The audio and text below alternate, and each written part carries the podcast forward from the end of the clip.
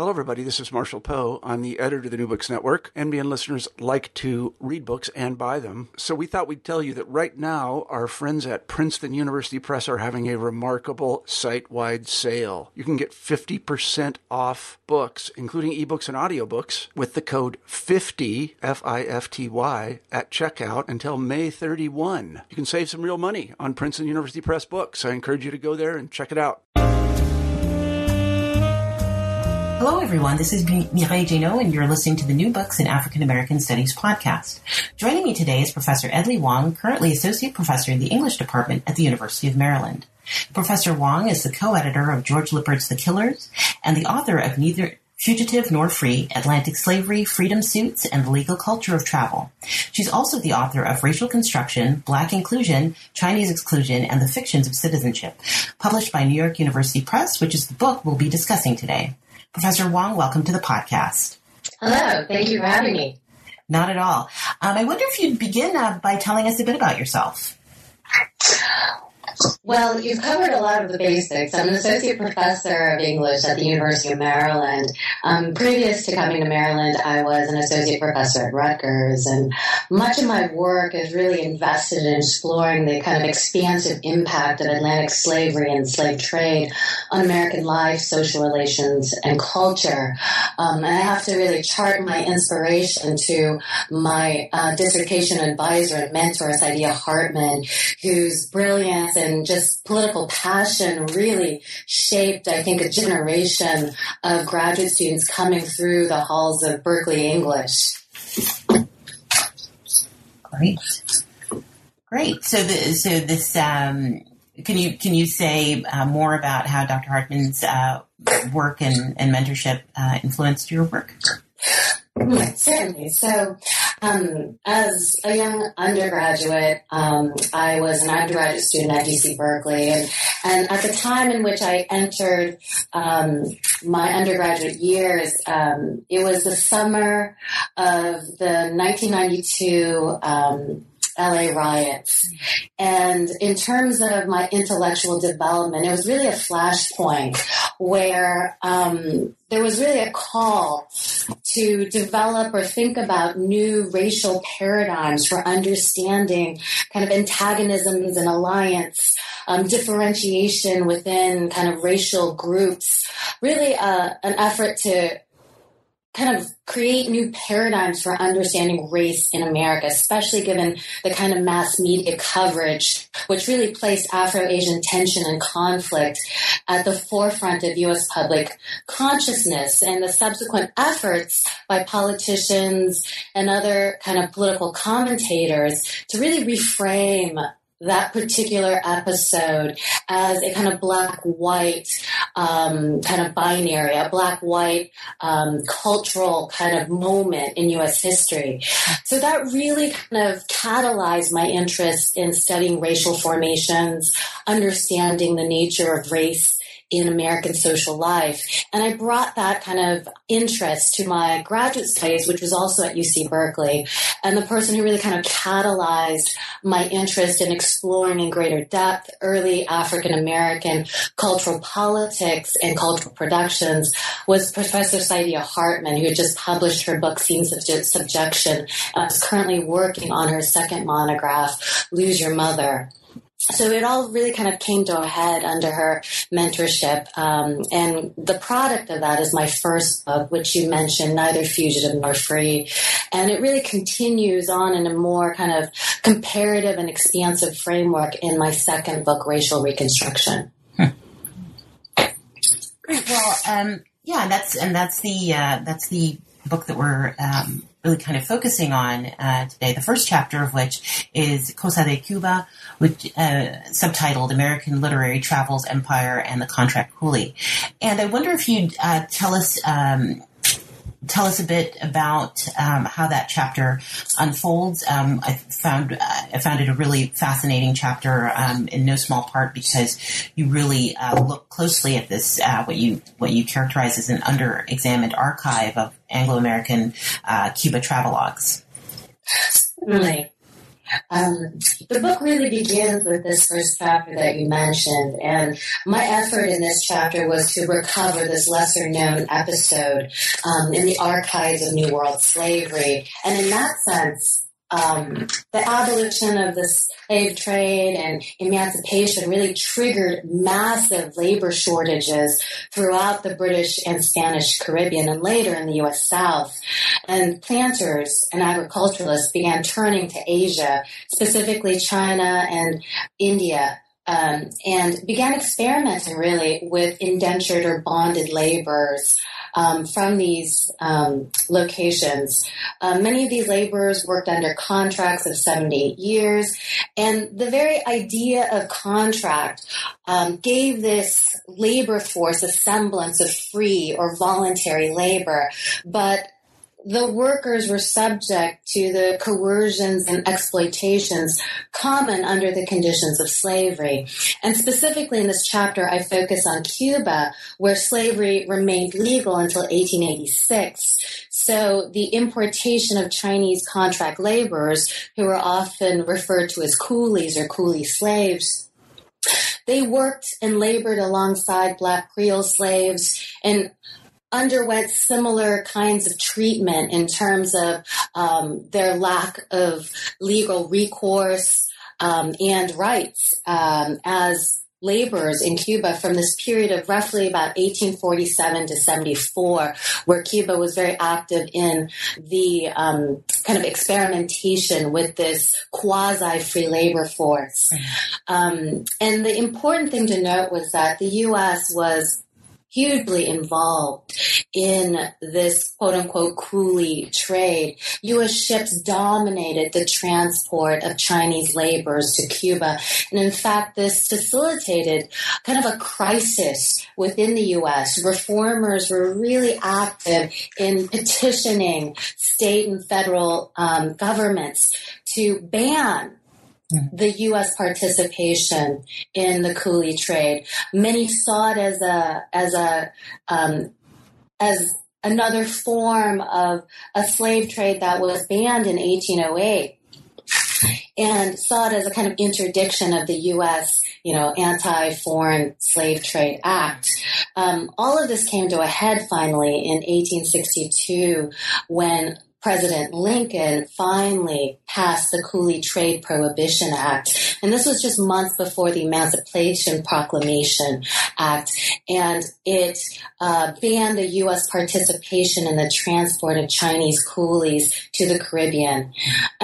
This chapter really kind of sets the stage for later chapters that really explore the kind of braided histories of African American and Asian American, specifically Chinese American, struggles over the question of citizenship, immigration, and rights in the U.S. context. And this chapter really emphasizes how the specter of what became known as the coolie slave trade influenced sectional debates over U.S. slavery, and later on, in the aftermath of slavery, Black citizenship struggles in rather understudied and perhaps lesser known ways. And ultimately, the chapter really begs the question of how we've come to understand the era of slavery and the histories that come from this period. It's really kind of pushing us to think more expansively about what emancipation entailed in the New World and in the West at large. Right, because you one of the bigger themes in this chapter is this idea of the U.S. defining post-emancipation freedoms a lot of the time in relation to what's going on in colonial Cuba, and this emergent idea of the coolie slave, which I would love it if you would kind of distinguish this notion of the contract coolie versus the coolie slave and these sort of competing constructions that fall in my reading, which may not be correct, along sort of these abolitionist versus pro-slavery lines. That's a really good question. So the very idea of the coolie itself is deeply problematic. The term itself, coolie, has many different points of origination. Tamil, Chinese, Gujarati languages. In one context, it's still seen as a rather derogatory term in our contemporary context, the term coolie. And in my book, I'm really using the term as a provocation to think about these ways in which forms of quasi-free or free labor really become a guise or a way of, let's say, covering under the legal apparatus of contract. You sign a contract voluntarily to labor as a way in which forms of kind of unfree labor continued under the guise of free contract labor. And so the work that I'm trying to do in this chapter and throughout the book is to really tease out what historian Moon Ho Jung has talked about as the coolie as a kind of conglomeration of racial imaginings. Mm-hmm. It's a kind of fantasy that was produced in a lot of the discourse in the late 19th century to really understand or come to terms with this racialized labor force that seemed at times to be a kind of harbinger of free labor, and for others seemed a kind of recapitulation of black enslaved labor, but in another form, in Chinese coolie or South Asian coolie laborers. So in my book, I try to parse the difference between the figure of the contract coolie and the way in which it became reimagined in the U.S. context as the coolie slave, mm-hmm. as an argument against Chinese immigration to the U.S.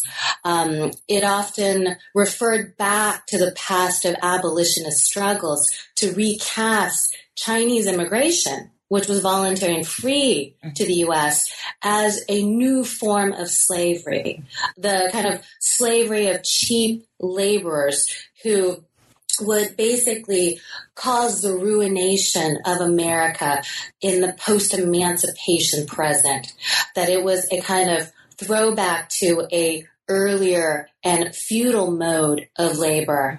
So a lot of the work is trying to parse the difference between how contract became a way for a new form of unfree labor to reemerge within the context of the West at large, the U.S. as well as the Caribbean.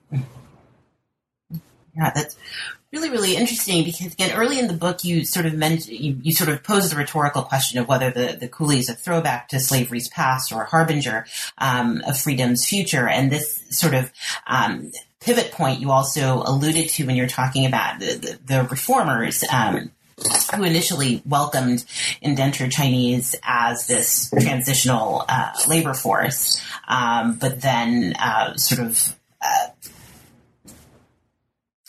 later sort of took a different turn and were forcefully sort of against Chinese labor. So I wonder to sort of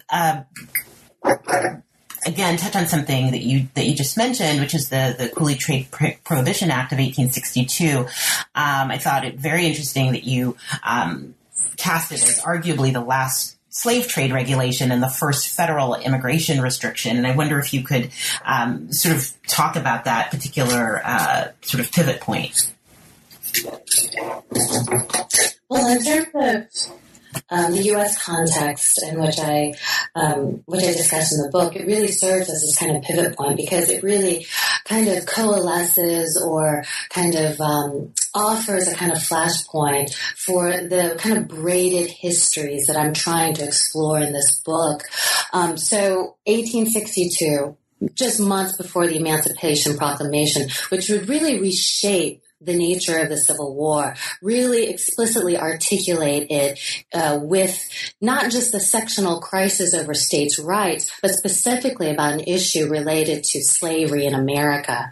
So just about roughly 3 months before that, the Coolie Prohibition Act is signed into being by Lincoln. And it really kind of serves as a kind of anticipatory moment in which you have the kind of linking of something like the past history of slave codes and slave laws in the U.S. with the with its articulation with a kind of emergent body of law that we might call U.S. immigration law. Mm-hmm. And for me, it really serves as a way to think through these histories of Atlantic slavery, slave trade, abolition, and emancipation in ways that haven't really been thought through in relationship to the subsequent history of U.S. immigration law and the first kind of great wave of Asian immigrants to the U.S., Chinese American immigrants to the U.S.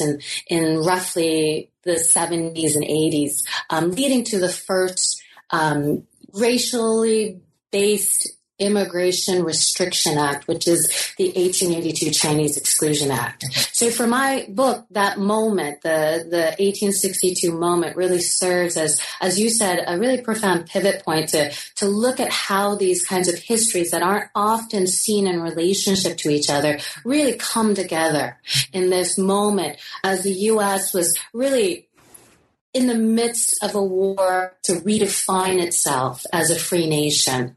And the outcomes, as we know, at that time were not so secure. So it's a really kind of pivotal moment, as you say in the book. And even in my estimation for the question of race and immigration in the subsequent decades after Reconstruction. Mm-hmm.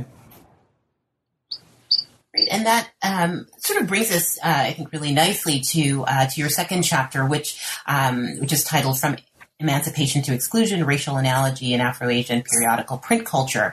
And there you're using, sort of close readings of periodical print output to discuss, I think in a different way, maybe what you just alluded to, right? These histories that we're not used to sort of examining together.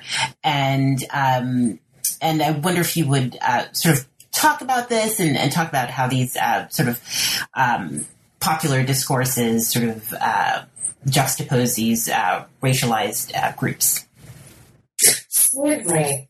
So the second chapter pulls away from perhaps the broader material histories of Chinese immigration to the West under the guise of Cooleyism to really focus specifically on a few underexamined writers, both African-American and Asian-American, to look at how these writers were, in a way, trying to theorize something like an understanding of racial difference or particularity in relationship to a kind of emergent understanding of American nationality. So I look to figures who have gone, more or less understudied, figures like James Williams, who produced a postbellum slave narrative.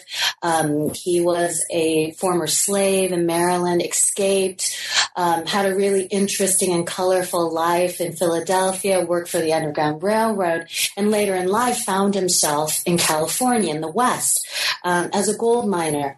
And his really kind of hybrid postbellum slave narrative has these really interesting passages, observations on the Chinese in California. And they really start to think about kind of Black identity formation in the era of emancipation in relationship to other minoritarian kind of groups, specifically Asian Americans in the West.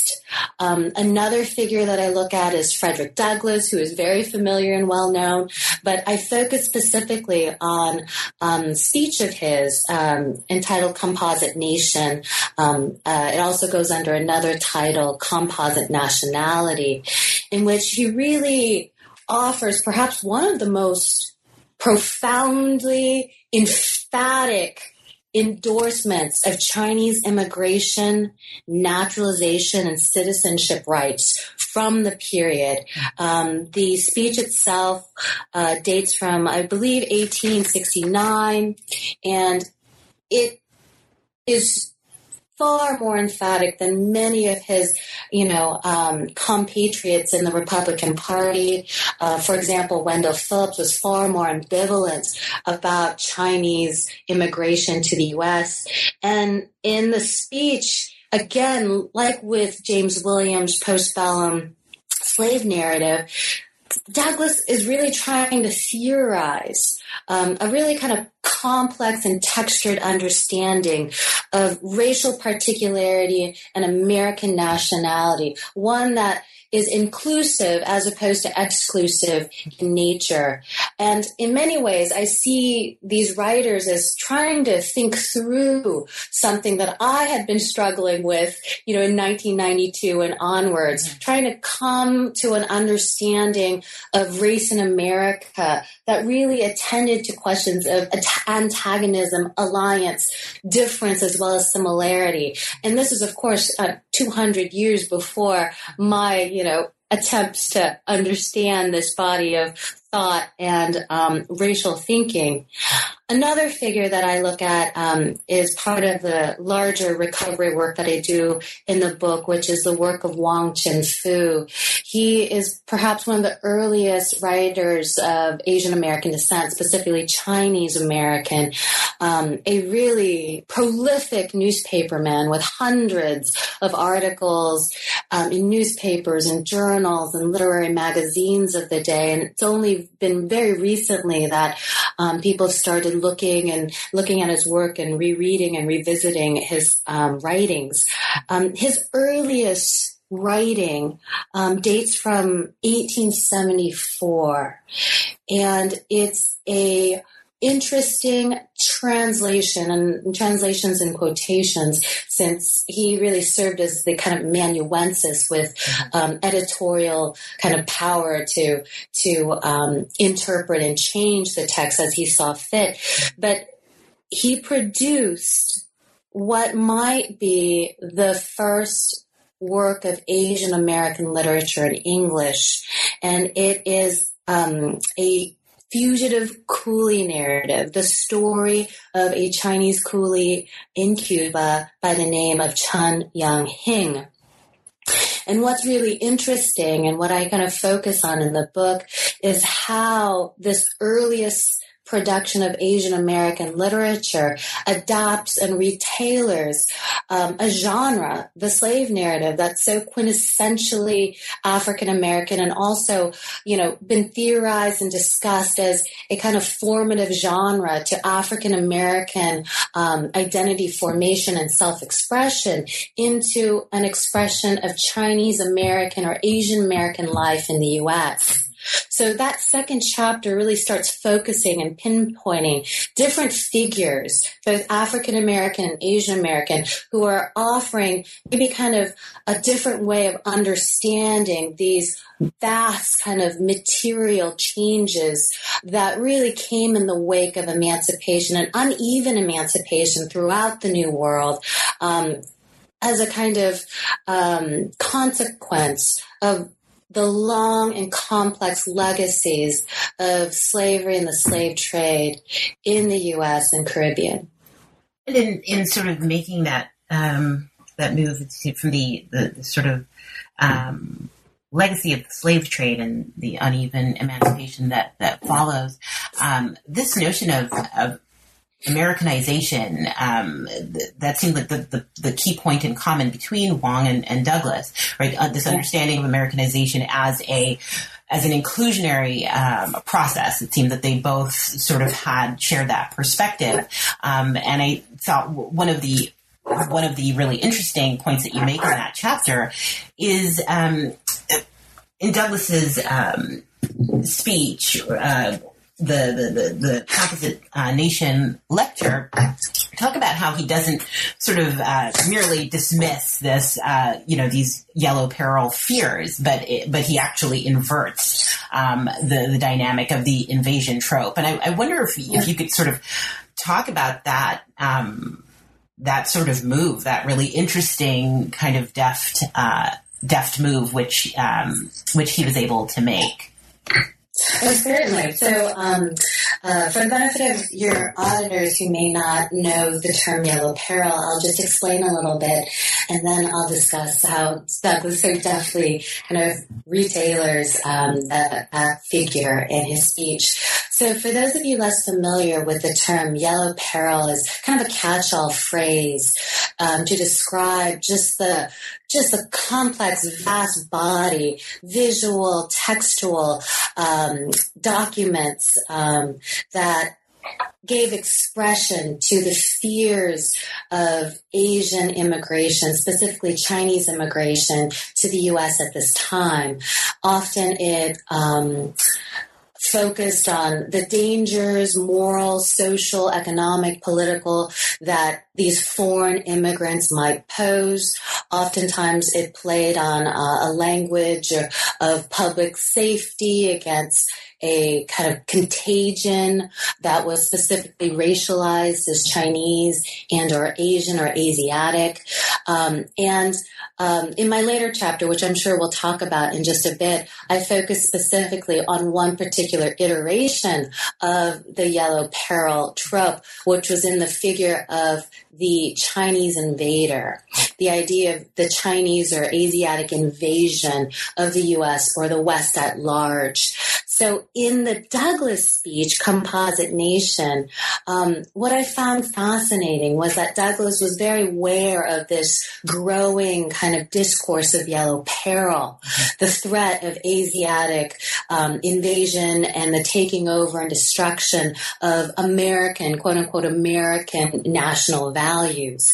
And rather than dismissing it outright, what he does in the speech is to actually play out the idea of the potential kind of invasion or overtake of America by the kind of Asiatic hordes or Chinese hordes. And his argument is that if America is truly the nation that it proposes to be, that it shouldn't be threatened by the potential of this foreign difference invading its shores. That, in fact, the kind of ideal of America is that it's a nation of religious freedom, that it's a nation of heterogeneity, so that it can take in difference without losing a sense of what and who it should be. So it's a kind of interesting take because in many ways he anticipates the kinds of narratives of invasion that you'll see later on in the late 19th and early 20th century, where there is this kind of playing out of the potential of Asiatic difference or hordes overtaking the American nation, but rather than a dystopian understanding of what this difference will lead to, i.e. the destruction of America, Douglass sees it as invigorating, right, transforming, expanding the very basic tenets of what he imagines the ideal America to be. So that's fundamentally heterogeneity and difference as the kind of groundwork for how we might understand America at the very moment. I mean, these are the early years after the Civil War, just as America was trying to figure out its national destiny, what it would look like, what it would become as a free nation after hundreds of years of enslavement, a free America. And in Douglass's mind, it's an incredibly, perhaps some might call it even utopian vision, that the fundamental kind of building blocks of America would be heterogeneity and difference as opposed to homogeneity and sameness. Yeah, and we'll see Douglass's sort of use of the counterfactual is interesting, and we'll see more of that later in the book. But I wonder if you would also talk a little bit about the sort of relating to what you just said about Douglass, right? This idea of the embrace of heterogeneity in the future of the nation, the sort of distinction between Wong Chin Foo and Yan Phou Lee, who both newspaper periodical had impressive freelance careers, but had sort of, a slightly different, or maybe slightly might be to understate it, but very different sort of understandings of how difference could be absorbed into the emergent nation. Okay. So, Wong Chin Foo and Yan Phou Lee are the two Asian American writers that I specifically recover and study in this chapter alongside Douglass and James Williams. And the primary difference between Yan Phou Lee and Wong Chin Foo is their use of a discourse of Christianity. And this is one of the other arguments that I make in the book, is that Christian discourse, specifically as it othered Chinese as heathens, became a primary way in which anti-Chinese immigrant forces attempted to really push through Chinese immigration restrictions. The idea that the Chinese were heathens, non-Christians, and hence not imagined as part of the manifest destiny of America as a Christian nation. That was one of the kind of planks of the anti-Chinese movement. And so the two kind of activist Chinese figures that I study, Wong and Lee, were both very prolific newspapermen, but they took two very different tactics towards this discourse of Christian kind of heathenism, or Christian discourse of heathenism that othered Chinese. Wong, in a very characteristic kind of bombastic tone, produced a pretty well-known essay, perhaps the most well-known of his entire his body of work, which is Why I Am a Heathen, which is a satirical and scathing denunciation of Christianity. And Yan Phou Lee wrote back with a rebuttal, which basically asserts that Wong's argument is bombastic and also misses the point in terms of the ideals of Christian fellowship, which is really based on an idea of egalitarianism and brotherhood or sisterhood. And so you see in my chapter how these two prominent early Asian American activist writers were trying to disentangle and disarticulate this problematic discourse, in which you see in Douglass's speech, he addresses by saying, well, the U.S., America, was supposed to be a country founded on religious freedom, and that this particular way in which kind of polemicists have been attacking Chinese immigrants, that they're not Christian, hence they are not part of the vision of America, is groundless in the sense that it really is counterintuitive to the very kind of fundamental or foundational ideals of America. So you see these three different kind of writers taking on this very kind of persuasive, unfortunately, and compelling argument, the non-Christian morality of Chinese immigrants as one of the kind of primary ways in which anti-Chinese agitators sought to push forward restrictions against immigrants to the U.S. Yeah, and it sort of, as you sort of described the book, it sort of provides this convenient cover and kind of sidesteps these would-be accusations of white supremacy by making exclusion about religion and morality rather than, sort of race-based.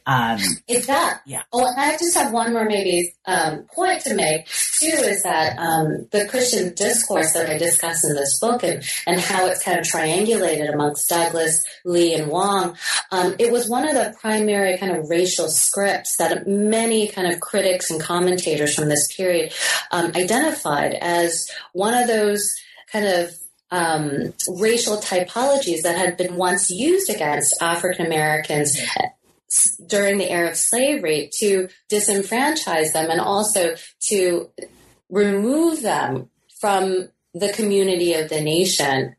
And by the time you get to kind of the Reconstruction era, you have this kind of really problematic dialectic that pivots on the question of Christianity, which is the dialectic of Black inclusion, Chinese exclusion. So proponents of Black citizenship often return to this narrative of Christianity, saying, well, Blacks are included within the imagination of America now, after slavery, after the Civil War, because they're part of the Christian fellowship that we envision this nation to be. However, Chinese, because they're not Christian, should be excluded because they serve as some kind of dangerous, kind of immoral, amoral force in the country.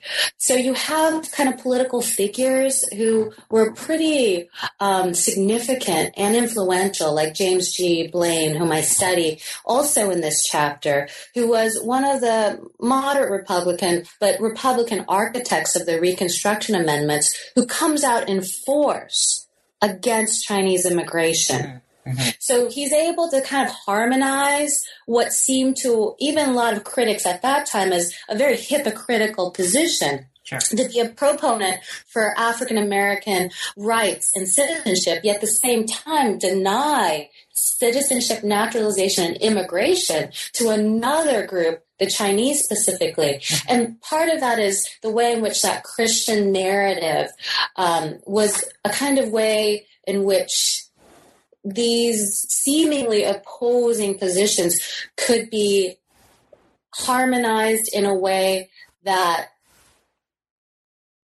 did away with the kind of contradiction, I guess, for lack of a better word, that would seem Blaine's position. And part of the chapter is also looking at how many of these Black writers identified racial scripts like this Christian heathenism discourse as a way in which one racialized minority group was disenfranchised and attacked.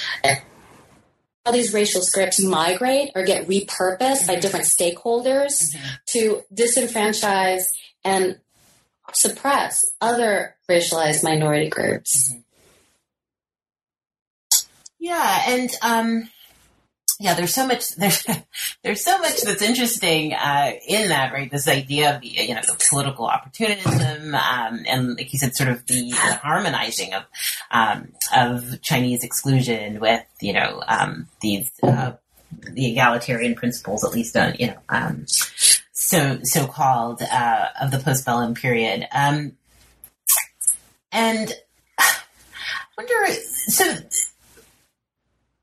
Maybe this kind of leads us to the third chapter, which is titled "American Futures Past: The Counterfactual Histories of Chinese Invasion," where you really talk about this invasion fiction, and you did a really very nice outline of the Yellow Peril, right?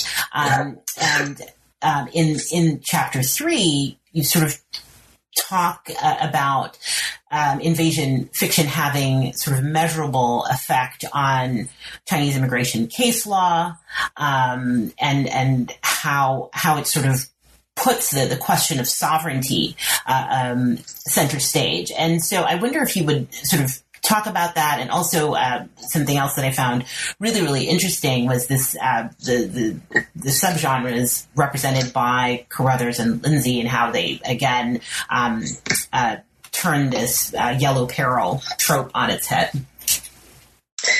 Certainly. As I mentioned before, this chapter takes a slightly different tack from the previous two. So the first one tries to chart this larger kind of episode in the archives of Atlantic slavery, the kind of rise of Asian indentured laborers to the West in the wake of emancipation and experimentations with quasi-free labor. The second chapter, as we just talked about, focuses more on individual figures and writers, thinkers like Douglass, Wong, Lee, Williams. The third chapter focuses more specifically on the development of a genre. And as I mentioned, the genre, it's a subgenre, the Chinese invasion subgenre. And there hasn't been as much work done on these narratives. There was an early text that basically offered a kind of compendium of the invasion subgenre, but that came out in 1982. And what I found as I kind of started reading widely, these narratives were extremely popular and also very localized. Many of them were produced, not surprisingly, in the Pacific Coast states where Chinese immigration was at its height and was part of the overarching kind of anti-Chinese movement that really came to power in the 1870s, 80s, and 90s, especially in the West. The subgenre itself is really interesting. It does imagine a future America overrun, destroyed, invaded by often Asian Chinese fifth columnists, so the enemy within trope, which overtakes America from within. And there's a real kind of cautionary narrative with this subgenre, which explores what might happen if we loosen up immigration restrictions, if we offer naturalization and citizenship rights to Chinese Americans. And in many ways, what I found really interesting as I studied this peculiar subgenre was the way in which many of the texts, really the kind of specter, let's say, of these narratives was the threat and anxiety over the expansion of Black political power in the wake of Reconstruction. Mm-hmm. Many of these stories really explored what would happen to America if Chinese Americans were allowed to become naturalized citizens. And this is one of the important aspects of the 1882 Chinese Exclusion Act, was that not only did it exclude Chinese laborers, labor migrants from coming to the U.S., it also prevented their naturalization to citizenship. Mm-hmm. So many of these books and stories and novels and short stories that I looked at in this subgenre really were given voice through the medium of Chinese immigration fears also about Black citizenship, mm-hmm. Black rights, and the expansion of Black voting power specifically in the nation. Mm-hmm.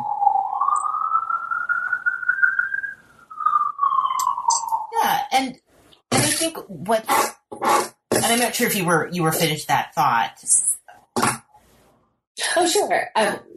Go ahead. Well, because I think that, so this idea of, this subgenre serving, as this sort of macro cautionary tale, with these very sort of elaborate, as you said, counterfactual histories, yeah.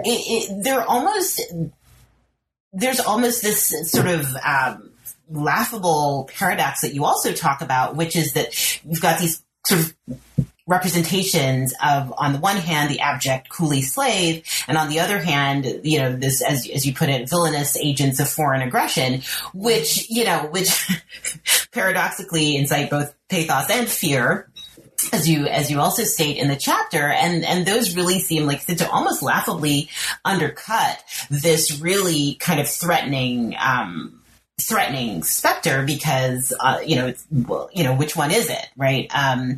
And I sort of wonder if you would talk about that, and also the part of what you just alluded to as well, this fear of increased Black political power, African-American political power.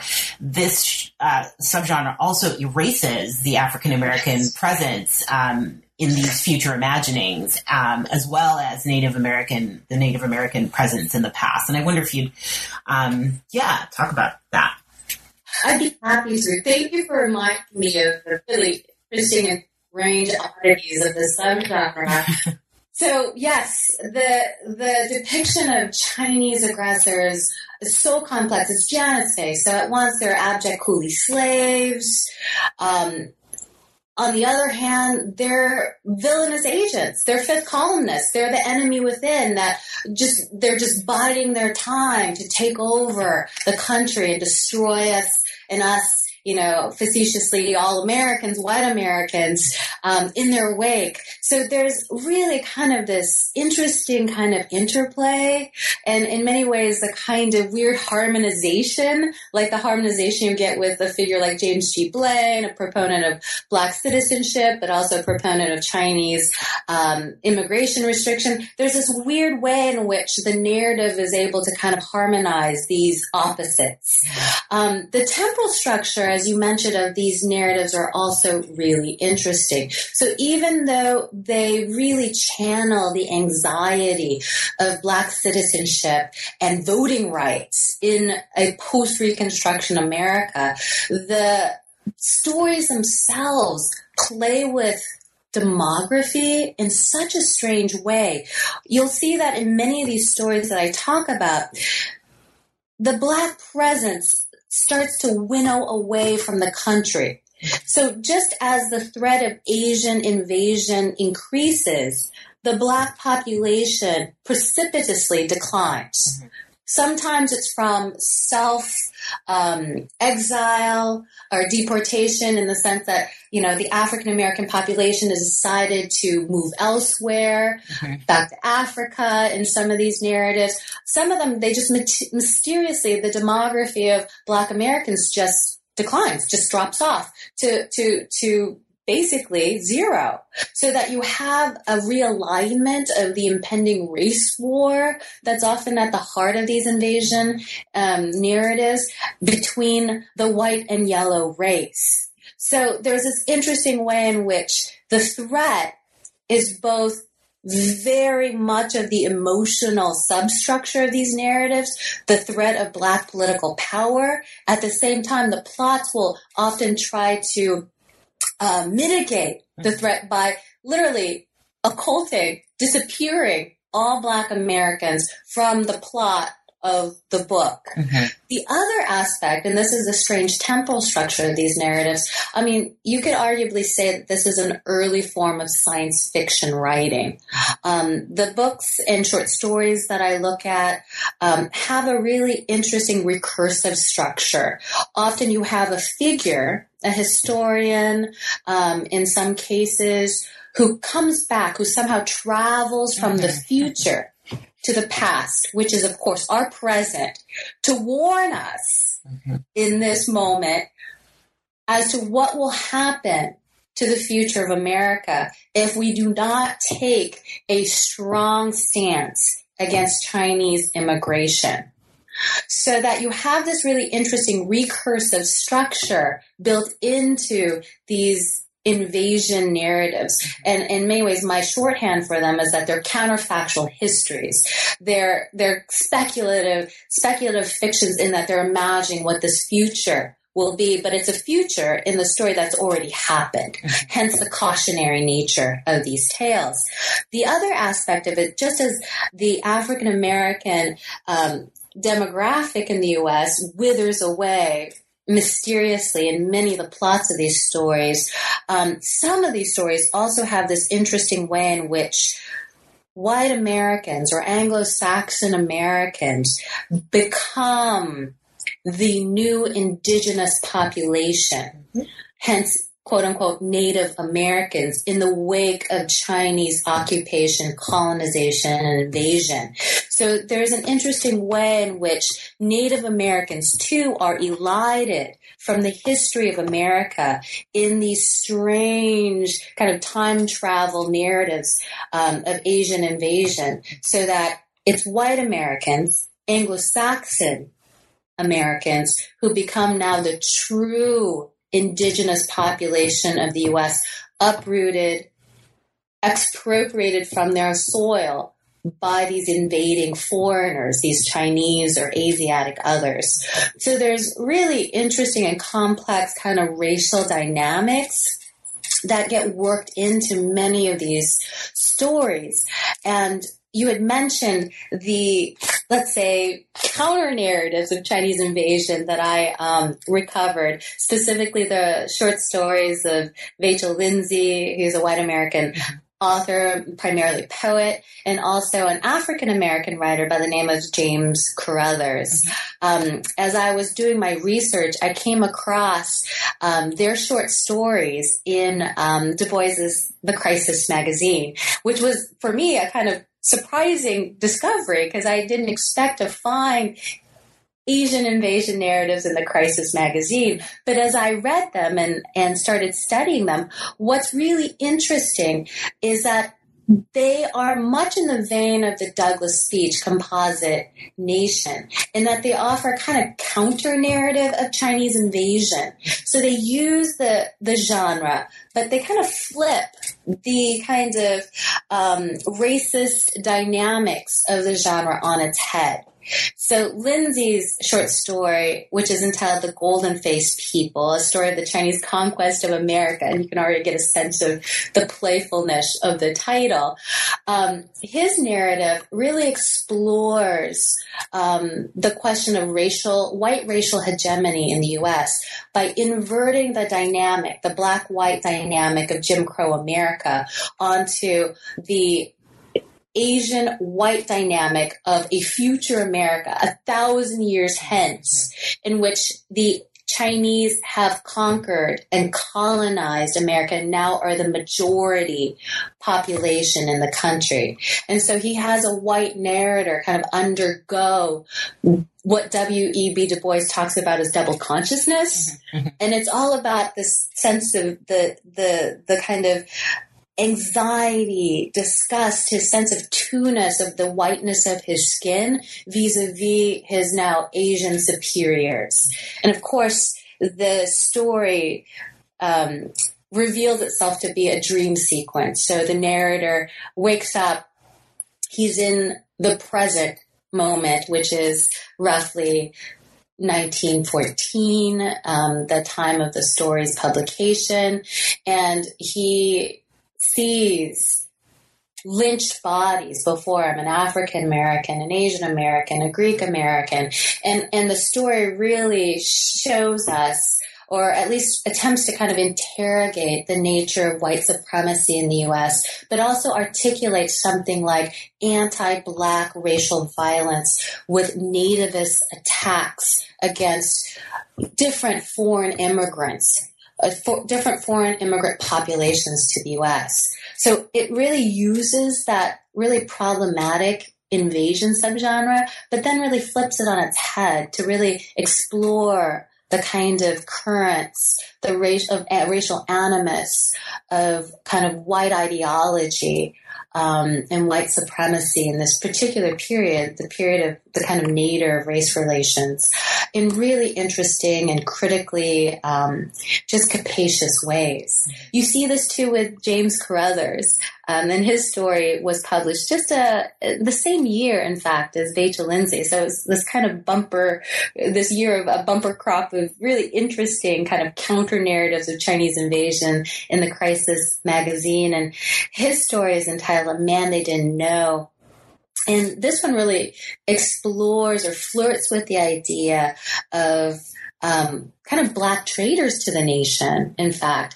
It's looking at how Black identifications might surpass the framework of the nation, so that you have kind of this idea that Black Americans have become so disaffected mm-hmm. by the institutional racism of the U.S. that they're actually contemplating and actually forging alliances with Asian invaders, mm-hmm. anti-colonial kind of revolutionaries in Mexico and Hawaii. And he really envisions this kind of multiracial, anti-colonial, anti-US kind of collaboration, which in the end becomes a way to really think about Black identity formation in the U.S. in ways that elude perhaps the kind of strictures or binds of the nation. Mm-hmm. kind of identifications that actually might be inimical to national identity. And, you know, the title itself is so ambiguous, A Man They Didn't Know, which speaks to the main figure, who is an African-American former boxer. He kind of represents the idea of the black masses. He finally is convinced to fight for the U.S. in this imagined future kind of war with Japan in this particular instance, but Asiatic forces threatening to take over the U.S. He dies, and the kind of irony of the story is that he is the man they didn't know. So it really emphasizes the kind of resistance to capture, the resistance to full understanding of his particular experience. And it really kind of challenges an idea of knowing, for lack of a better word, the Black experience as it's represented in this kind of figure of the Black populace, the figure of Blackburn, who dies in the end. That's really interesting. I don't think that I sort of, I'm now thinking about this idea of knowing and the knowable, which in some sense brings us back to the work of Wong Chin Foo, whose sort of big project, in some sense, was this idea of making knowable a certain Chinese figure, but I'd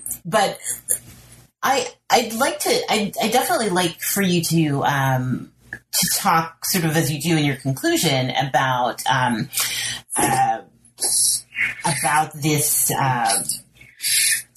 the sort of changing racial landscape of the Reconstruction era, and how, you know, all of these things, immigration, naturalization, and citizenship policies had sort of this impact on both Asian American politics and African American life, which is what you delve into in the conclusion. But slightly before that, another sort of subgenre that you discuss, and this is in the fourth chapter, is the boycott novel. And it sort of emerges at a really interesting point, right? You talk about how at the end of the 19th century, China is now, the Chinese market is now needed to sort of absorb a lot of this U.S. industrial surplus, and is needed more so than as a source of cheap labor. And I sort of wonder if you could sort of talk about how the boycott novel relates to that that pretty significant change. Sure. I'd be happy to. So the last chapter moves its focus away specifically from the U.S. context, more towards the Chinese context. And I wanted to offer this other kind of more transnational perspective. So among the many different cultural texts that I explore in that chapter, a good majority of which is in translation, I look at the boycott novel, which is in relationship to actually the 1905 Chinese boycott of U.S. goods. It was one of the largest mass-based protests against U.S. domestic and foreign policies against Chinese and Chinese Americans at the time. It didn't last for very long, but it did create an incredible body of newspaper responses. There was a lot of fear that this would signal the end of U.S. kind of neo-colonial expansion to Asia, specifically China, which, as you said, was really viewed as a potential market to absorb the surplus overproduction of the U.S. economy. So rather than focusing on the movement or the kind of absorption of cheap laboring bodies from China, the U.S. had shifted to kind of using China as a kind of dumping grounds for its surplus overproduction. So that was kind of charts a kind of change in terms of Sino-U.S. relations over this period of roughly maybe 4 decades. And so the boycott novel are a series of Chinese language texts that emerged in the wake of this mass protest of U.S. goods. And it happened not just in China, but it was coordinated with Chinese in Japan, in Singapore, in British Vancouver, Canada, Hawaii, and other points on the globe. And the boycott was what it was, a boycott of all things American. Mm-hmm. And as I said, the boycott itself didn't last for very long, as many Chinese scholars have noted. But what it did produce in its wake was a body of literature, of fictions, that was really invested in kind of exploring kind of the diasporic connections. In many ways, the text of the boycott novel is a translation by Lin Shu, who is the kind of preeminent translator of Western texts to China. And one of the kind of flashpoint texts that he translated in the first American novel that was translated in China was Harriet Beecher Stowe's Uncle Tom's Cabin. It was translated, and it was a tandem translation. That was the process that he used. He worked with another translator to produce the text in classical Chinese. It was 1901. And in that text, what Lin Shu attempts to do is actually translate Uncle Tom's Cabin to address the political situation of really bellicose U.S. policies towards China. And in the preface and the afterward, he explicitly positions his translation as a kind of literary manifesto or protest against U.S. policies, against Chinese immigration, as well as U.S. neocolonial incursions in China at this time. And what he does in that text is really focus on figures like Harris and Eliza, and in fact downplays a figure like Uncle Tom.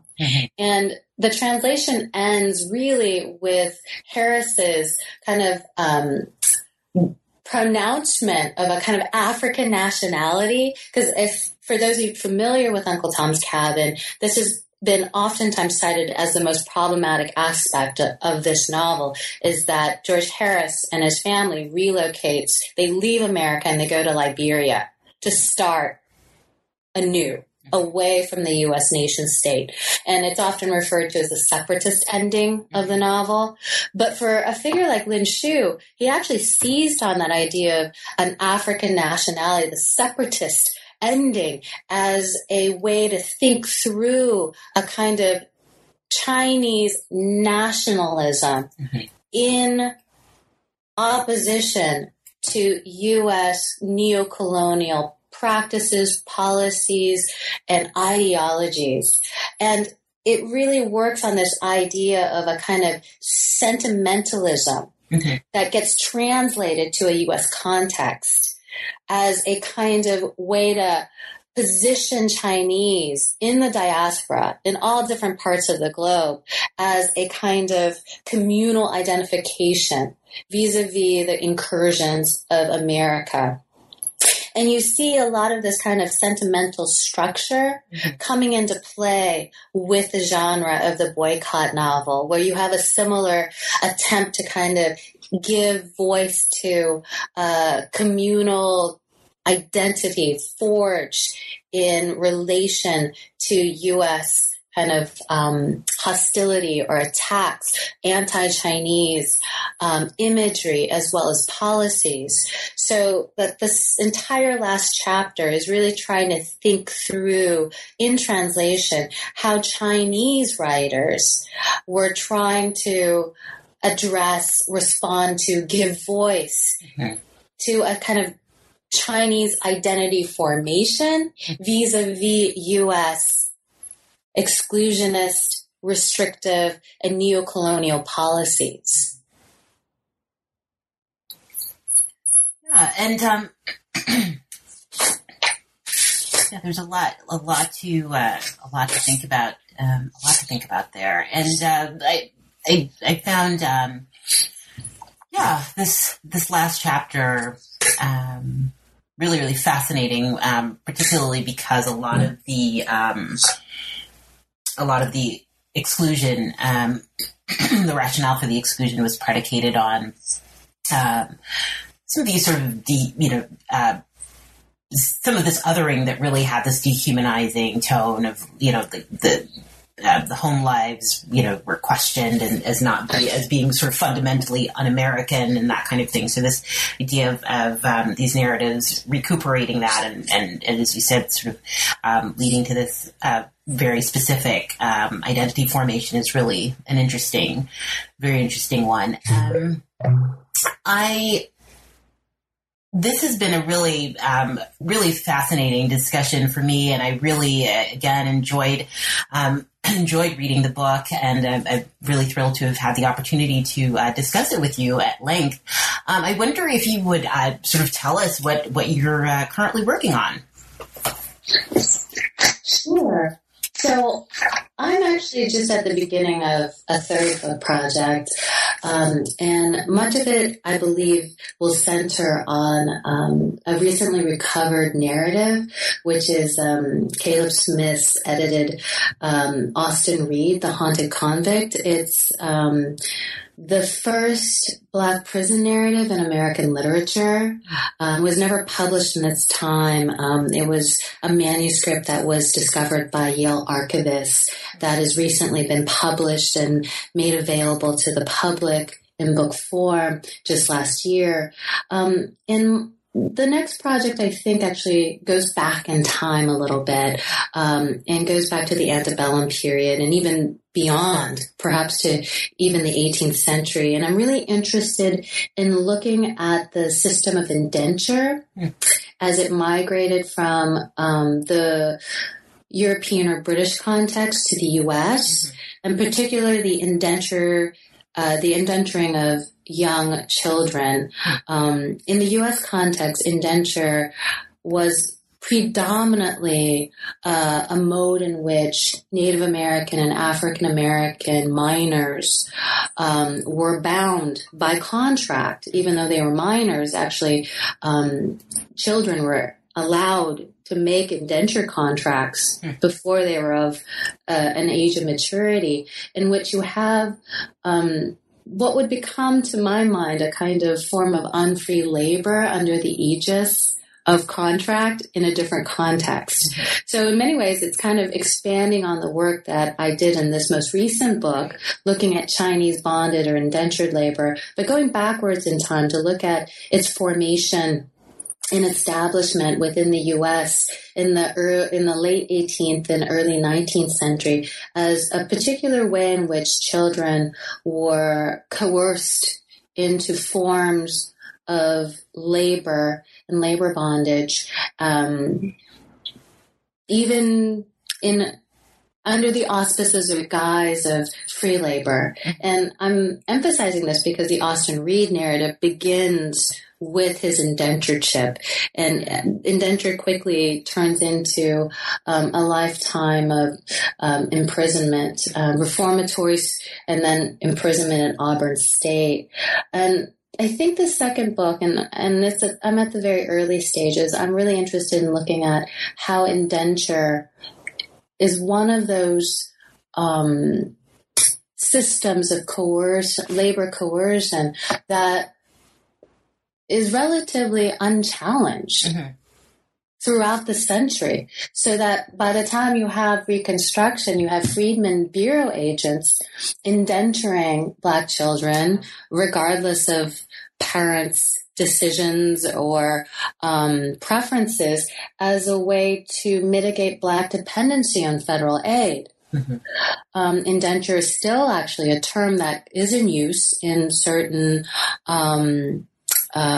skilled crafts and trades. Mm-hmm. So I think I'm really interested in thinking about how indenture as a construct within American legal as well as labor history mm-hmm. has been a way in which forms of unfreedom have continued, and particularly racialized unfreedom for a demographic that perhaps only now is becoming increasingly kind of studied, which is children, minors. Mm-hmm.